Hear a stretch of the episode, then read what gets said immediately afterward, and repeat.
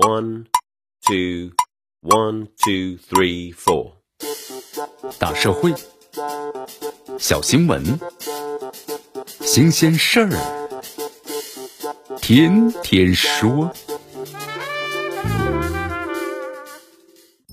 朋友们，你们好，这里是天天说事儿，我是江南。在八月四号的时候呢，一封绝笔信在社交的媒体啊刷屏了，随后啊，各着各路的媒体啊都跟进，一起呢。女教师因为女儿眼睛失明，维权遭遇不公的事件，逐渐就还原在公众的面前。李秀娟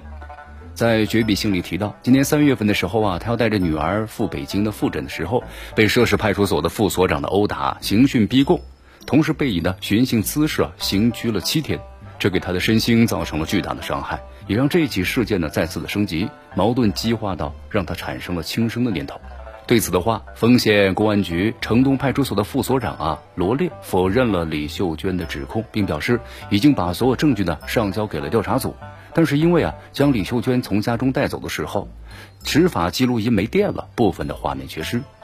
与此事件一开始啊，女教师为了求公平，不惜以命的相求，带给了民众的震惊、同情和在立场上的一边倒相比啊，双方的相互矛盾还有繁杂的信息面前。社交平台上，不少人呢是颇为理性，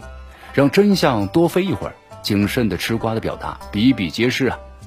即便如此的话，罗副所长呢执法记录仪没电的理由，很难让咱们的民众来买账。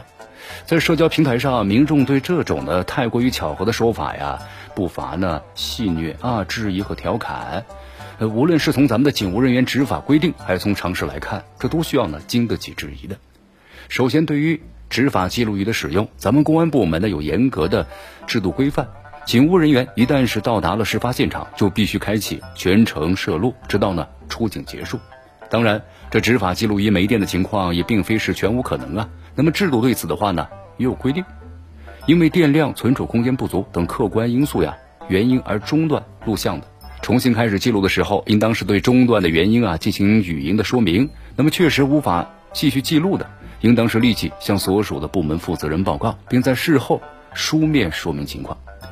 那么，既然涉事的副所长呢强调没有殴打的情节，不妨呢进一步出示相关的证据啊，来回应一下质疑。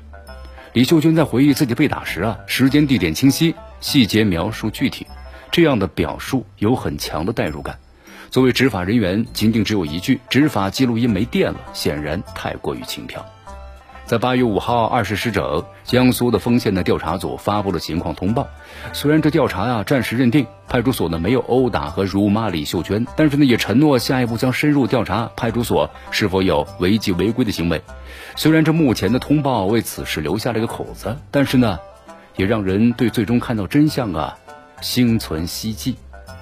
眼下呢这一起源于是民事纠纷的公共事件啊真相未明。但是在争论和辩解当中，民众呢也形成了某些共识。不管是孩子打闹引发的民事纠纷本身，还是当地有关的部门对待公民上访的处置方式，乃至于对执法人员出警是不是启动了执法记录仪这样的细节，都该置于呢法律的框架下解决。如果一旦脱离了法治的轨道，不管是对当事人还是当地有关部门来说，要付出的代价只会更高。这里是天天说事儿，我是江南，咱们明天见。